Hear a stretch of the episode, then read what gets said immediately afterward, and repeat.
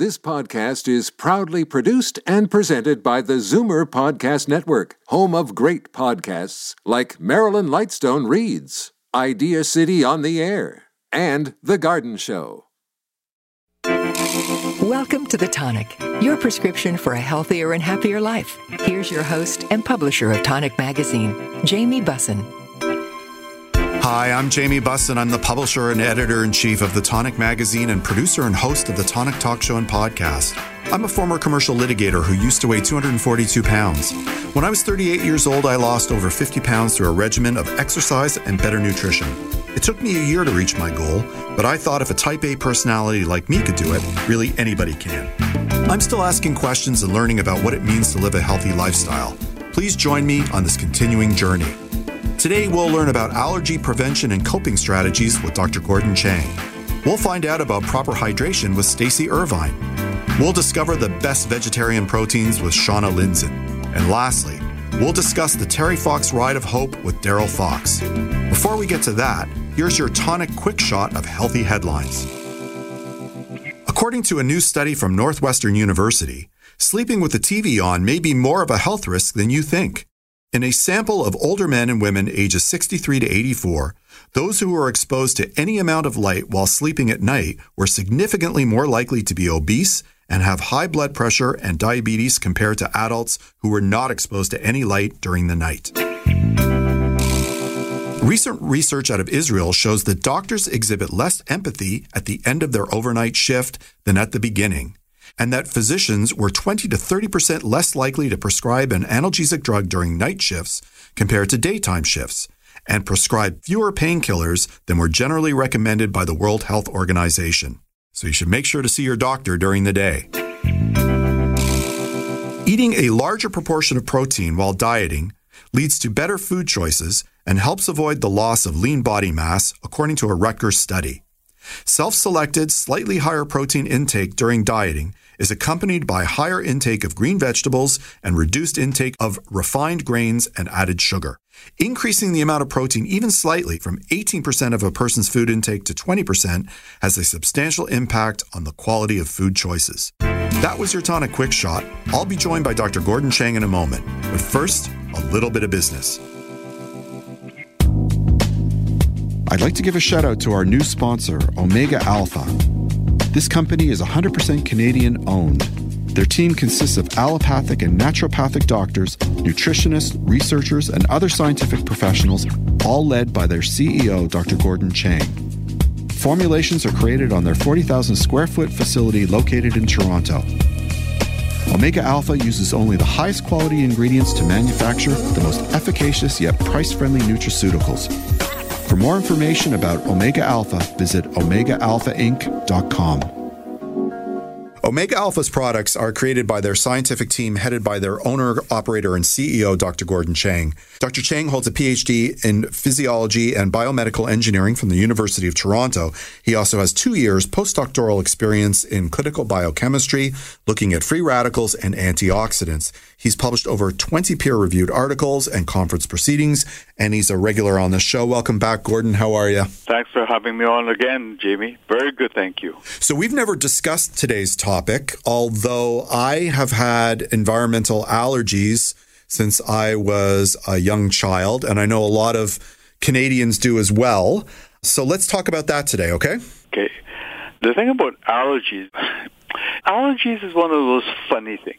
Yeah. All right. I mean, you know, we put allergies under the same by one blanket. We try to cover everything. Mm-hmm. Right. There's things like, as you said, environmental allergies, and environmental allergies now falls into the category that says, you know, you go outside in the springtime, you have those allergies to all the, the pollens in the air. Yep. You have environmental allergies. There are some people who walk around and smell perfume and, and they're gasping for air, right? Mm-hmm. Then you have the environmental allergies where chemicals for most people not a bad thing, meaning that they don't get a huge bad reaction. There are a few people who have really bad reaction to those, right? Yep then you some of these things that become can become what's called anaphylactic. That's the other extreme of the allergies. Yes. Right.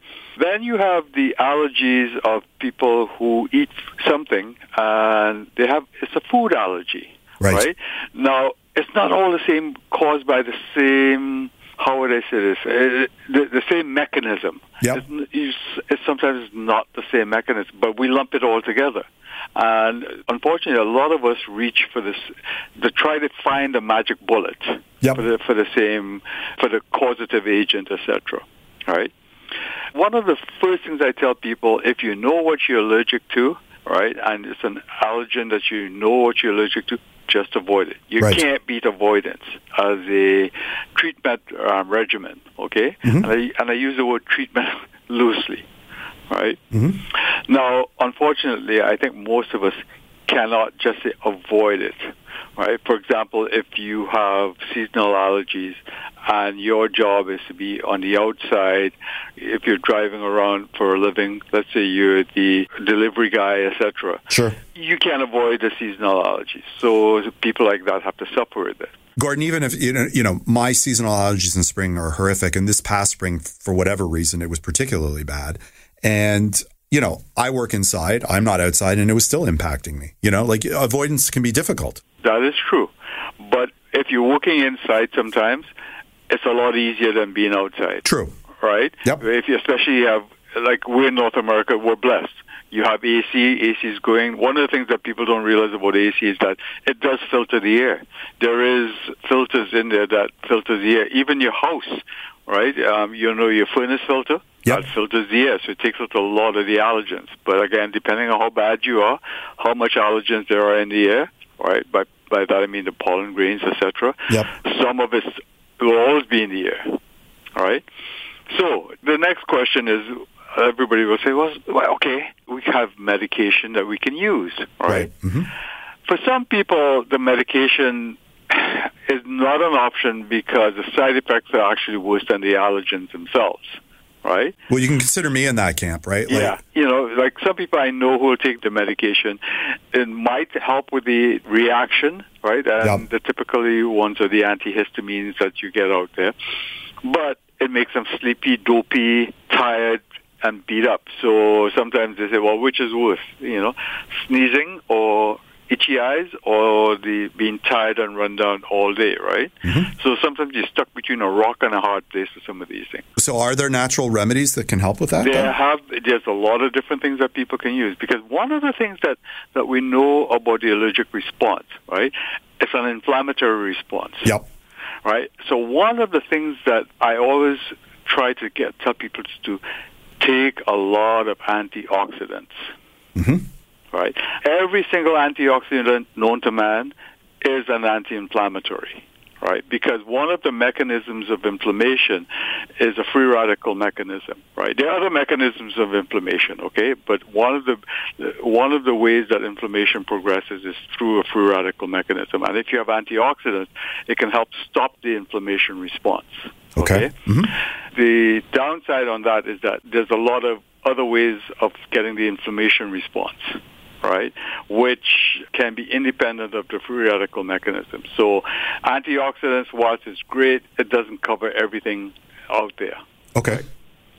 There are a few things that people will use that have found good responses with.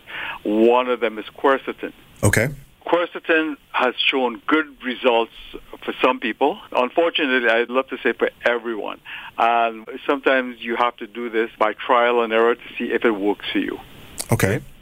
And also sometimes with the quercetin especially, you got to take more than what's on the bottle, the recommended dose on the bottle. Is it meant to be taken preventively or is it more situational? Well, I tell people to take it preventatively. And the reason to do it preventatively is like I used my analogy. In the springtime, right? Yep. If I go into a room filled with cigarette smoke, when they allow cigarette smoke in a room, right? Mm-hmm. I would be a basket case in five minutes. I got to get out because I'd be sneezing, itchy eyes, watery, a runny nose, etc. Mm-hmm. In the wintertime, when I don't have seasonal allergies, I can sit in one of those rooms for about an hour without having the same symptoms. And the reason for that is because in the springtime, my system is already primed. My reserve, I would say, is not there. So it just takes a little bit and it pushes me over the edge. So what I'd like to say to people, take it in a preventative way so it, your reserve's a lot higher. So it'll take a lot more to push you over the edge Got it. right? So this is why I, I strongly suggest as a preventative. What else might help? Uh, another thing that people use would be stinging nettles. Mm-hmm.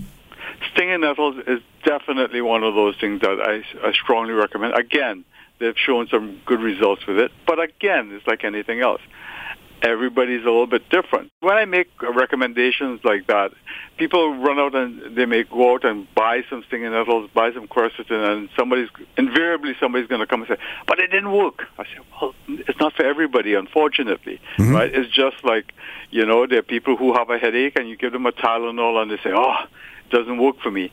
I need an Advil." And Advil seems to work for them, right? So right. you know, everybody's individual biochemistry is a little bit different, right? Okay. One of the things I also recommend for allergy season is prior to when the allergies kick in, and I'm talking about seasonal allergies now, yep. right? Do a liver detox, right? Because what I find is that because the liver is one of those organs that helps get rid of toxins or help you deal with toxins. And allergens are like toxins or they generate toxins, right? So if you prime the system by cleaning it out first, your system works a little bit better. And if your system works a little bit better, it handles the allergens or the products of the allergens, uh, handles it better, so your reaction is not as strong, right? So definitely do a detox, a liver detox before the allergy season starts. Okay. What about vitamins? Vitamins, there are things that I would suggest, things like vitamin C, right? Again, vitamin C is one of those that that's been around and has shown good results, right? Vitamin D also right? So those are some of the ones that you take. There are people who will say that you don't need that much vitamin C because you get a lot of it in our foods and so on. And I will agree with them for day-to-day stuff, right? Like okay. if I don't, for example, if I don't have scurvy, right, I can get away by taking the RDA of vitamin C, which is roughly 60 milligrams, right, if I'm right. otherwise healthy, right? But if I have a problem like scurvy, I definitely need more. So there's a treatment dose and what's called the maintenance dose.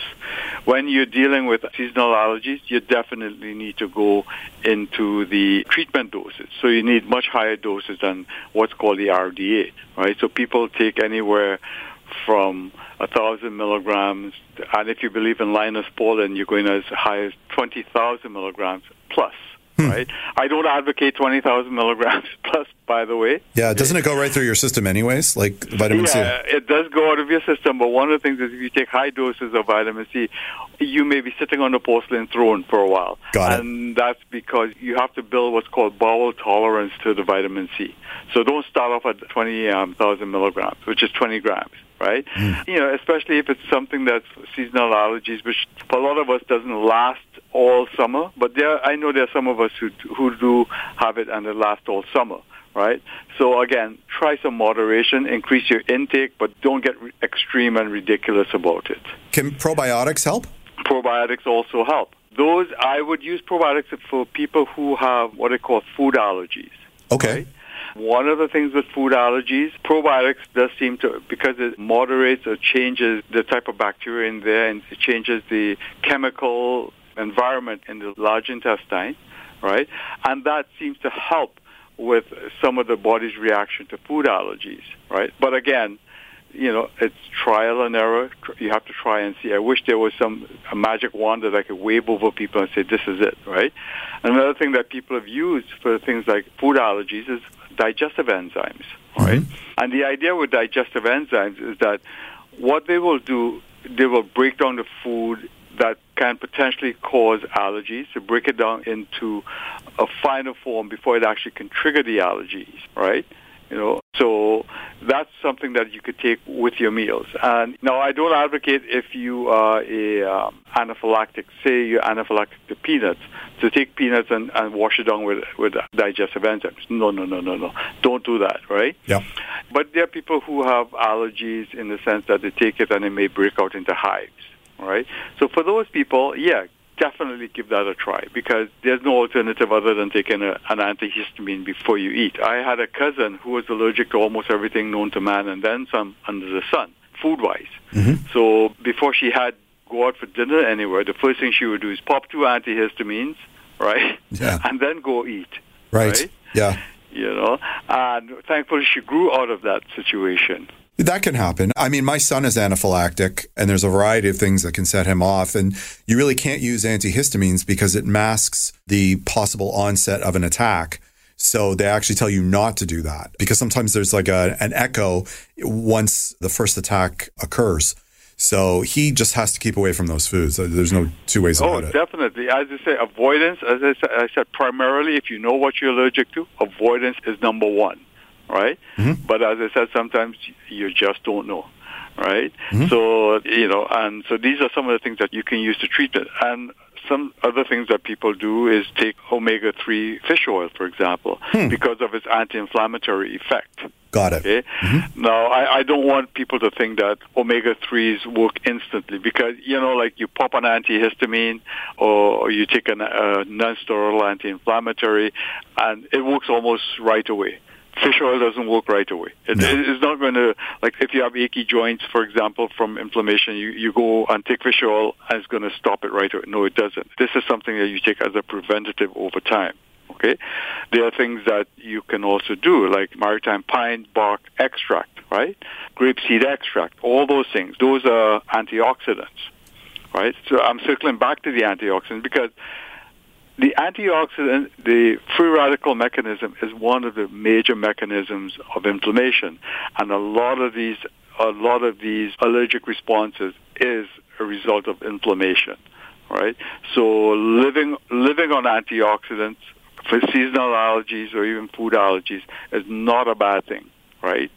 Uh, what I would do for antioxidants, take a lot, a big variety right? Because not all antioxidants are the same, and not every single antioxidant quenches every single free radical. Sound advice. Thank you so much for coming on the show today.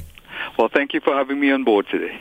That was Dr. Gordon Chang. For more information about his business, visit omegaalpha.ca. For great health and wellness interviews and articles, you can visit thetonic.ca.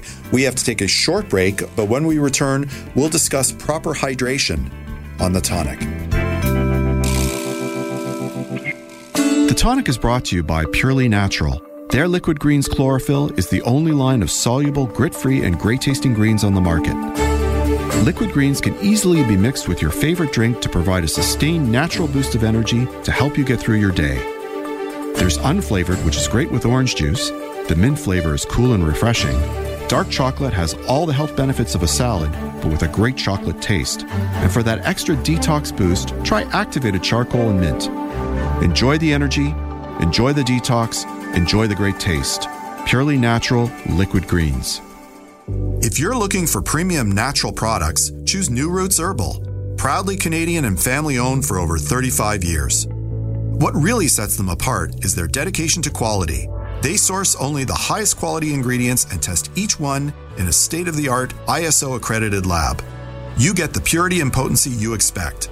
Available exclusively at fine health food stores. To learn more or find a store near you, visit newrootsherbal.com. Welcome back to The Tonic, your prescription for a healthier and happier life. Here's your host and publisher of Tonic Magazine, Jamie Bussin. Dr. Stacy Irvine, DC, is the co founder of Totem Life Science. The philosophy and identity of Totem have been greatly influenced by Stacy's love of athletics and her passionate belief that everyone will benefit from a healthy, active lifestyle in their own unique way. Through her work as a chiropractor and strength and conditioning specialist, Dr. Irvine's clientele ranges from beginners just starting out on an exercise program to elite and professional athletes looking for advanced rehabilitation and training program strategies. She's a frequent guest on the show. Welcome back. How are you, my friend? I'm great. Thank you. I'm excited to be here. Yeah. So today is one of those hot, muggy Toronto days.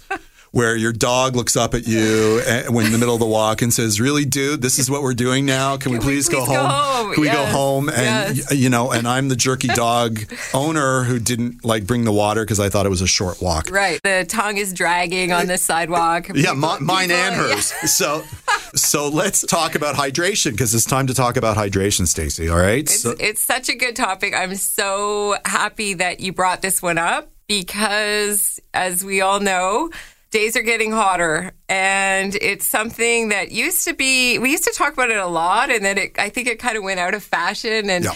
And we really need to revisit this topic and we really need to think about it a bit more in a scientific way and figure out how to make the most of it. Yeah.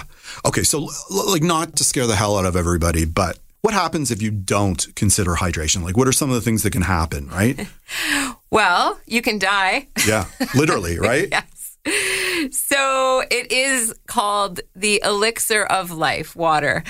And let's go back to that statistic that our bodies are 60% water. 60. It, 60. Okay. It's it's important to know, you know, Yeah. that that's kind of the general feeling. Everybody's different. Our requirements are all a little different, but let's just all resolve ourselves to the fact that our bodies always need water. We are made up of water. Yep. The more water we have, the better we perform. And so when you say what happens when you don't get it, you know, everything goes downhill. And we also know that we can survive without food for many days, without water, not many days, and sometimes without water, hours, depending if you're in the heat or not. So it's crucial and it's super important. Yeah. And here's a little trick if you feel like you're thirsty, you're already dehydrated. By the, by, Yes. by the time you notice it, you're already well along to being dehydrated. Yes. So Yes. listen to your body. Mm-hmm. If you feel thirsty, deal with it. Well, and the problem is, is our thirst mechanism, especially in today's society, doesn't do us any favors. Right. And as we get older, it gets worse. Yep. And that's a big problem because we really do require water for so many things. It's our energy level. Yep.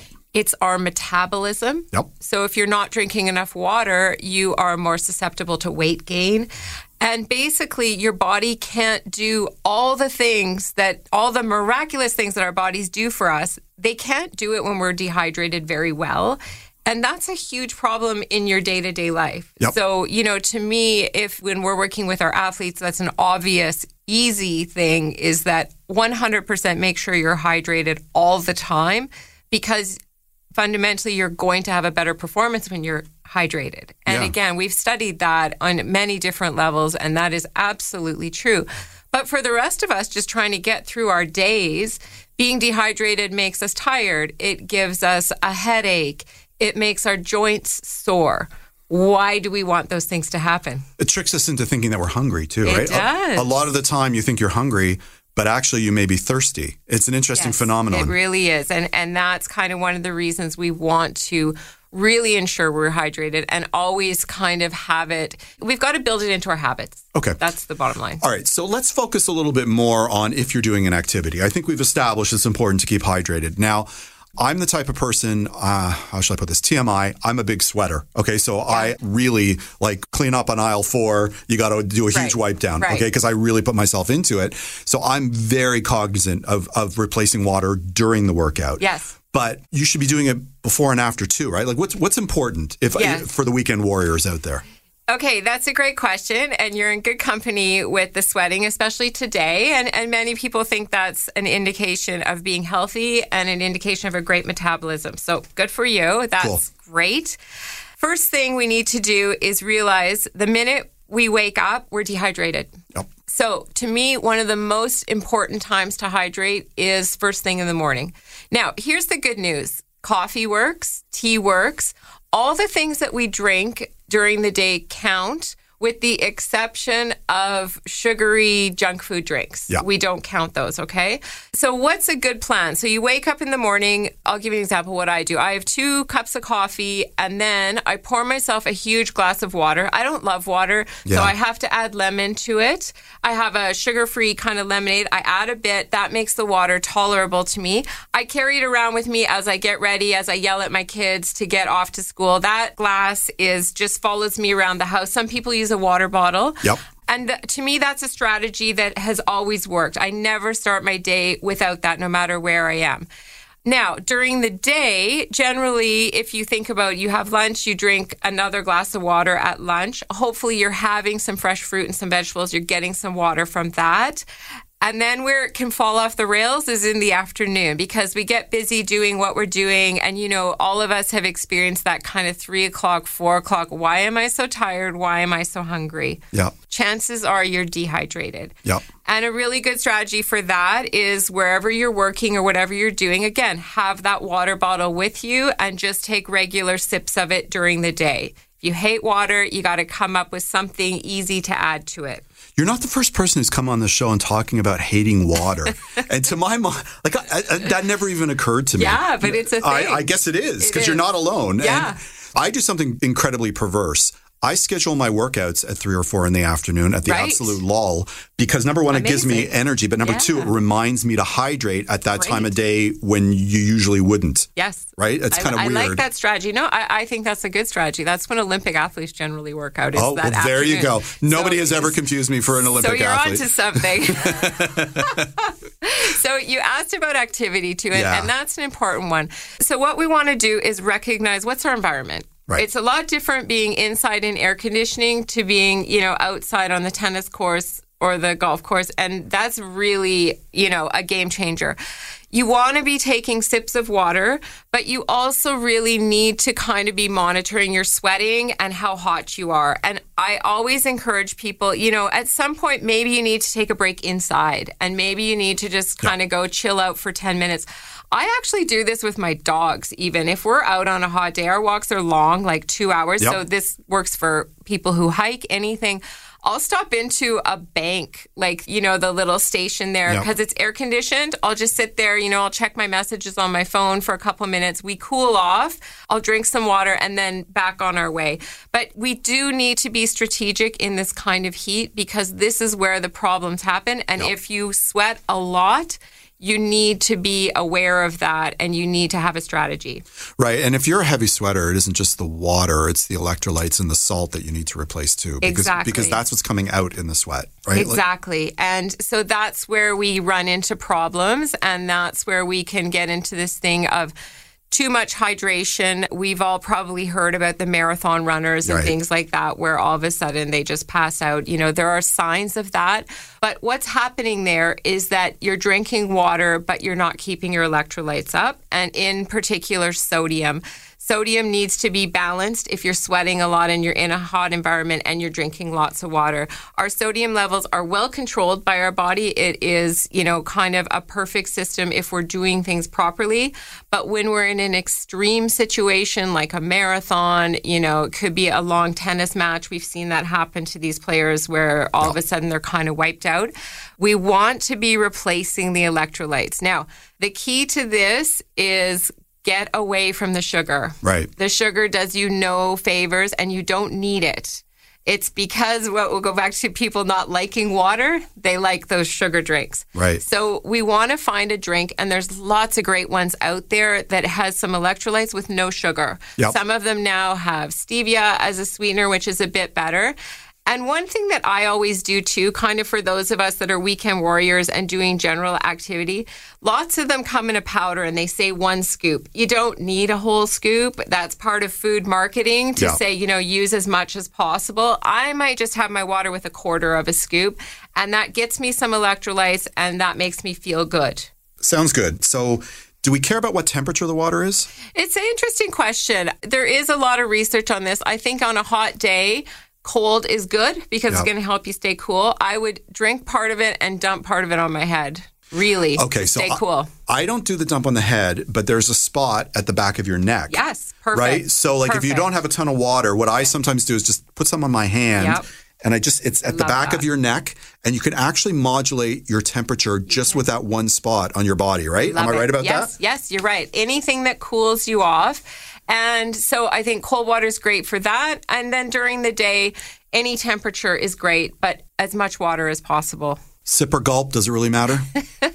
does it really matter? Uh, it doesn't really, but I like the idea of sipping. It's like Yeah. it's just Yeah, part yeah. of kind of making sure we do things in moderation, we stay healthy. That is the key. So, so I'm a sipper, and I think it's just more realistic during the day because you're kind of walking around. Usually, we're multitasking, Right. like you know, to be honest. So, be safe, take lots of sips of water, and you're going to be doing fantastic. Great. Thank you so much for coming on the show today. My pleasure. That was Stacy Irvine. For more information about Stacy, visit totem.ca. For great articles on health and wellness, visit thetonic.ca. We have to take a short break, but we'll be right back on The Tonic. The Tonic is brought to you by Purely Natural. Their Liquid Greens Chlorophyll is the only line of soluble, grit free, and great tasting greens on the market. Liquid greens can easily be mixed with your favorite drink to provide a sustained natural boost of energy to help you get through your day. There's unflavored, which is great with orange juice. The mint flavor is cool and refreshing. Dark chocolate has all the health benefits of a salad, but with a great chocolate taste. And for that extra detox boost, try activated charcoal and mint. Enjoy the energy, enjoy the detox, enjoy the great taste. Purely natural liquid greens. The Big Carrot is a worker owned natural food market that's been committed to local, organic, non GMO, and sustainable food systems since 1983. They're a one stop shop offering produce, grocery, bulk, body care, and holistic dispensary. The juice and smoothie bars and kitchens serve up hundreds of healthy dishes and drinks daily. Building community is at the core of their vision, which they deliver through education, outreach, and giving. They want everyone to share in the goodness they offer. Visit their website for more information at thebigcarrot.ca. Welcome back to The Tonic, your prescription for a healthier and happier life. Here's your host and publisher of Tonic Magazine, Jamie Bussin. My next guest, Shauna Lindzon, is a dietitian and nutritionist. She's a program developer and nutrition leader at Wellspring Cancer Support Network and enjoys seeing clients virtually and doing corporate wellness lectures. She runs practical cooking demonstrations that combine scientific knowledge with culinary education. Her demonstrations are unique, informative, delicious, and a lot of fun. And you can find a list of her nutrition classes and recipes at shaunalindzon.com. Welcome back to the show. How are you? I'm great, Jamie. How are you? I'm doing well. So I think you know, you know, I continue to be on and have been for a long time conducting a wellness journey. Yeah. Uh, part of that has to do with my weight and the way I consume food. And I find myself today in a place where I do not eat as much red meat as I used to. And I think a lot of people are making that choice, but they don't know how to replace the protein that is so necessary. Can you help us with that today? Yes, and do you know what? It's a trend. Like people are trending toward more plant-based eating. And if you're a plant-based eater, it doesn't mean that you have to eat fully vegetarian. You can still incorporate meat, fish, poultry, but it's really important to recognize that there are some really good plant-based protein sources out there. Yeah, I, I, mean, before we get into those plant-based proteins, like you know, people sometimes cut out protein as you know once they made the decision that they're not having red meat, then they actually drop the ball and they don't have protein. And I think before we get to the types of proteins that are available, I think it's important to understand that particularly as we age, getting bioavailable protein is actually a crucial aspect of your health. So Absolutely, especially for continue muscle building, exactly. muscle repair. If you have surgeries or you have sicknesses, protein is an essential nutrient that we need. So if you cut it out, it's your body's really going to suffer. And not only that, in these days of inflation and food costs going through the roof, like a lot of these options are quite inexpensive. They're cost effective. I totally agree. And with all inflation, even if, if the prices rise, they're never going to be as high as the animal protein sources. They're a lot less expensive. So, so let's talk about some of them. Where should we start? Let's start with beans and lentils. So when we say the word legume or pulse, people don't really know what the definition is. So a legume is any plant that includes leaves, stems, and pods. So an example of that would be a pea pod. Mm-hmm. So it's like in its whole form. And then when we talk about pulses, they're the edible seed from the legume plant. So an example, as I mentioned, would be beans or lentils or peas. So it's the little pea inside the plant. Got it. All right. So, what are some of the high protein options that are vegetarian? Obviously, we we've tipped our hand here. We're going to talk about. Let's talk about them. Yeah. Well, let's let, us let us talk about those. Yeah, peas, there's actually I looked up. There's sixteen thousand legumes, but the okay. most popular ones that you're going to see in the grocery store mm-hmm. are things like chickpeas, peanuts, black beans, green peas, lima beans, kidney beans, black-eyed peas, navy beans. So these are ones that we should be choosing often, these varieties. Okay. Now, my understanding, you can correct me if I'm wrong because you're the dietitian and I am not. These vegetarian based proteins have to be eaten in conjunction with other products in order for them to create the protein that our body needs. Yes, good point. So what happens is our bodies, when we eat a legume, it's missing one of the amino acids that some of them are Yeah. that you need to combine with a starch. But that is, you don't have to eat them at the same time. You literally just have to eat them within the same day. So an example is if you have a lentil or legume at lunch and then at dinner you have rice, you're okay. But you know what? Rice and beans are so good, right? I I mean, know. and, and, tradi- and traditionally, right? So, so all these all these old heads had it right, right? Like rice and beans, They come together. they come Yeah. together, they're delicious, and they can replace the meat. So, Exactly. And I think when you think about how am I going to incorporate these different protein sources into my diet, the first thing I want to talk through is how do you find them in the store? Right. Right? Yeah. So they come in many different varieties. You can get frozen beans or legumes. You can get canned. You can get dried. Mm-hmm. You can get ones that are ground into flour, like chickpea flour, for instance. Mm-hmm. You can get them split, like a split pea. So there are so many varieties, and there are so many uses for the varieties. So uh, I've come to it like you know it's hard to find fresh beans, although you can. Like at certain times of the year, for example, you can find fresh Romano beans and and maybe sometimes fresh chickpeas.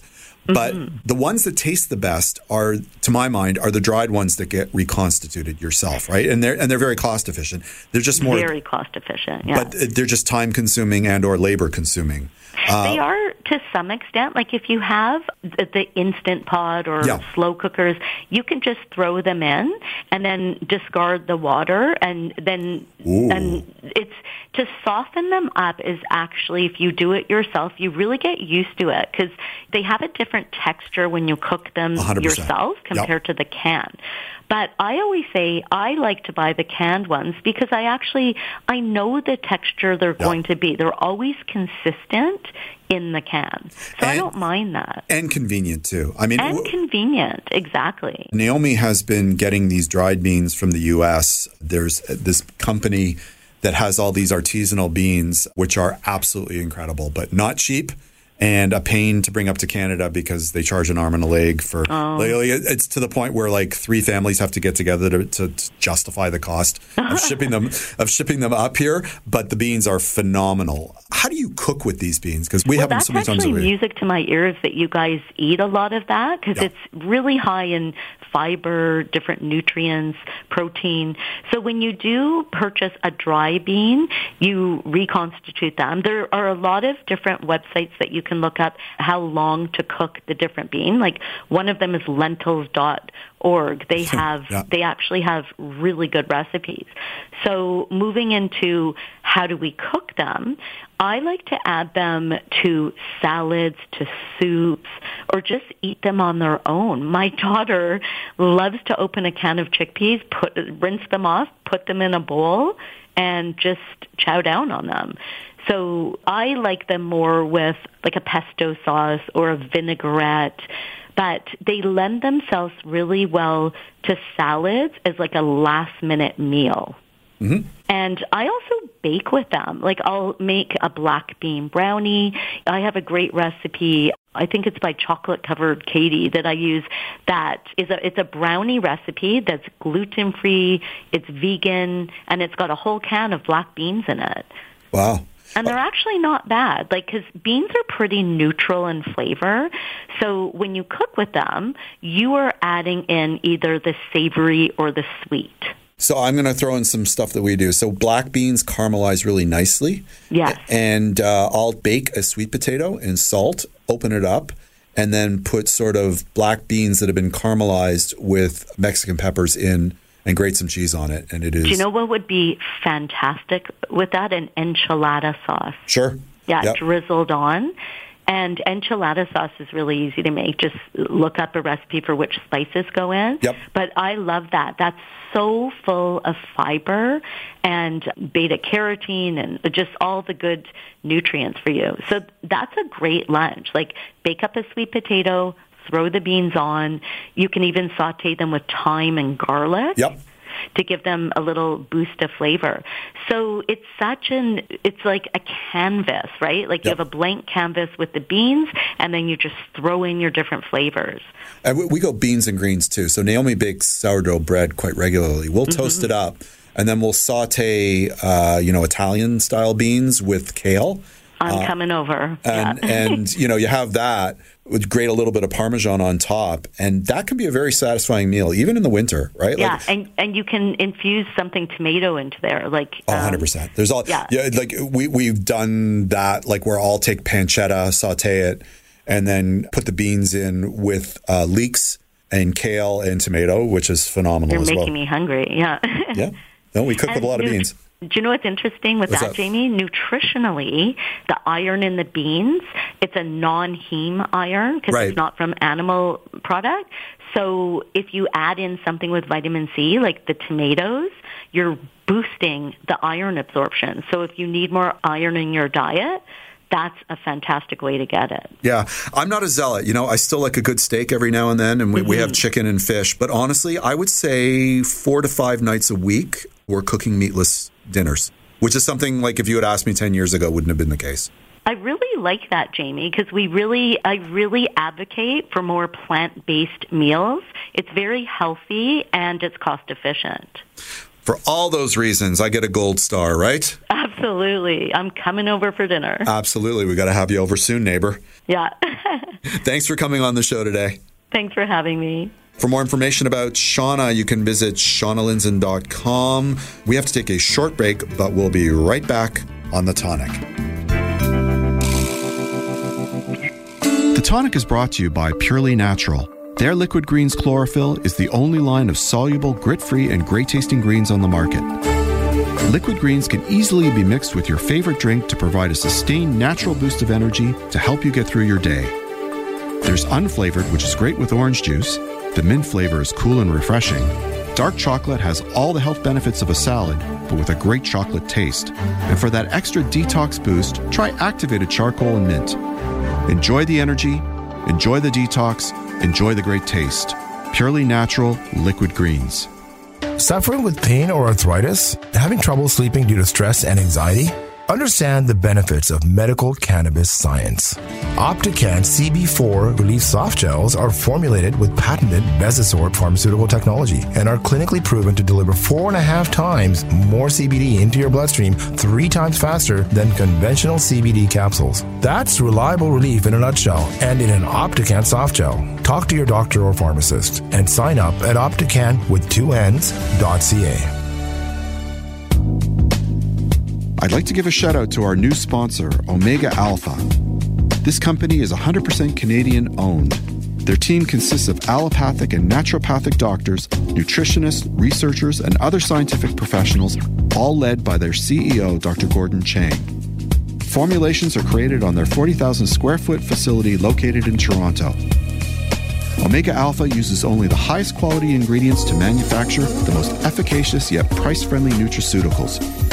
For more information about Omega Alpha, visit OmegaAlphaInc.com. Welcome back to The Tonic, your prescription for a healthier and happier life. Here's your host and publisher of Tonic Magazine, Jamie Bussin. In 1980, when he was just 17 years old, Darrell Fox joined his older brother Terry Fox, along with Terry's best friend Doug Alward, on his iconic Marathon of Hope. A passionate fundraiser and cancer research advocate, Darrell has played an active role in fostering Terry's legacy in Canada and beyond as senior advisor and board member at the Terry Fox Research Institute. Welcome to the show, Darrell. How are you? It's uh, great to be here. Thanks. Uh, I'm just fine, Jamie. So, we're going to talk about another event, which is a little bit different. We're going to talk about the Ride of Hope. So, what inspired you to start the Ride of Hope? Well, it actually originated seven years ago when uh, a friend of mine, we were planning to participate in the Mount uh, Terry Fox Trek. It was a hike up uh, Mount Terry Fox. This is based in just uh, uh, north of Valemount, BC. Mm-hmm. And so we were thinking, well, why don't we just ride there? As we had an interest in, in bikes as well at that time. So um, we thought it's the 35th anniversary. Why don't we ride 350K? Fortunately, uh, four friends caught wind of what we were planning to do and decided to join us. Otherwise, I think Brandon and I would still be riding our bikes because we were not prepared. We didn't bring any support vehicle. We didn't bring any food or refreshments. So we enjoyed the experience so much. We would stop every 35k and and read a, a quote of Terry's, and we thought, gee, this is worth a, a do-over. So the Terry Fox Ride of Hope was, was born, and we've been doing a long ride every year since. Uh, we added 10K and in the second year, we did 360 kilometers. We added the fundraising component. The first year, we didn't raise any money, but in year two, we did. We raised 50,000, and uh, last year we rode 410 kilometers and raised close to $90,000. Fantastic. So, how is the ride different from other Terry Fox events? Well, it is a ride. So, um, you know, yeah. what I've Duh. found that is quite interesting is that uh, obviously the Terry Fox Run is, is prominent and will always exist. Uh, people love to get out there and and, and support uh, uh, cancer research in Terry's name, and that's what Terry did. But there are people that ride bikes, and I'm one of them who has gravitated from running to riding because the body isn't what it used to be. Tell me about so it. The bike is uh, allows for that activity, and it's an incredible community the biking community. They're very generous. They're very giving, and uh, it's really been wonderful getting to know them over the last uh, seven years as we launched this activity. So, what do you need to do in order to participate? Can anybody participate, or do you have to have a requisite level of fitness? What are your thoughts? Well, I think um, you know our ride is is yes, it's quite out there, um, yeah. and we're not expecting people to ride 360k. You you choose the experience, the ride of your choice. It could be 10k, it could be 42k, the 42nd anniversary this year. Um, it really is up up to you to decide on the experience you want to establish for yourself. And you know, we don't. It isn't. Uh, we're not looking at it being a mass event like other events out there with thousands of people. We want it to be a really intimate experience where people are coming together and helping one another. I mean, that's what happens with our ride. We're we're riding a long way, so we really have have to support each other, and that's exactly what what happens uh, during the Terry Fox Ride of Hope. And I think it's consistent with what Terry did in 1980. You know, he said, "I'm just one member of the Marathon of Hope. I need people to support support uh, my effort and, and what I'm doing." And that's exactly what Canadians did. They got they rallied behind him, they gave, and they came out on the road and supported him.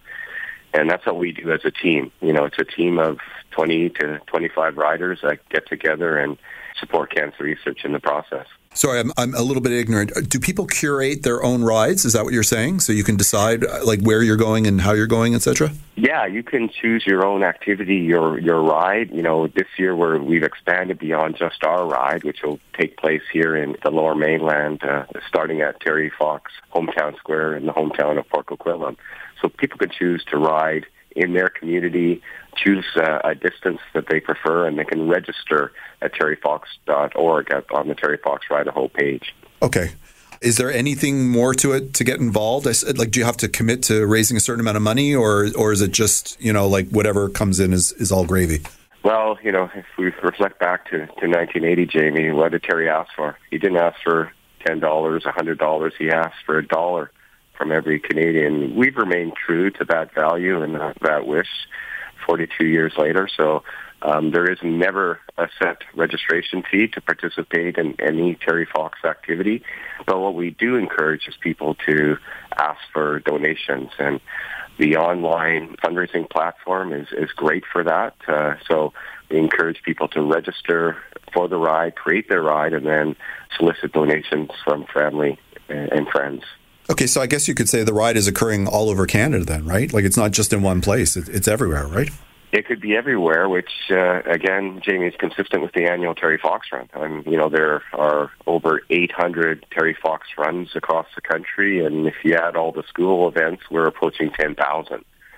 So, you know, it is an inclusive event, and that's what we want to see with the Ride of Hope. We want people to do their own thing in, in their community and reach out to to those they ride with or associate with to see if they'll join them as well. What are your hopes in terms of like what do you hope to achieve from this ride? Obviously, you're fundraising, but I'm sure there's a bigger picture to it as well. Well, that is the the big picture, I think, Jamie. I mean, it's all about. If I remember 1980, it was all about raising more money. You know, I remember Terry. This was post Toronto, and he had a huge event, and people were out in force. And he was asked, "What do you, what do you hope will be gained from all this attention and profile?" And he said, "More money."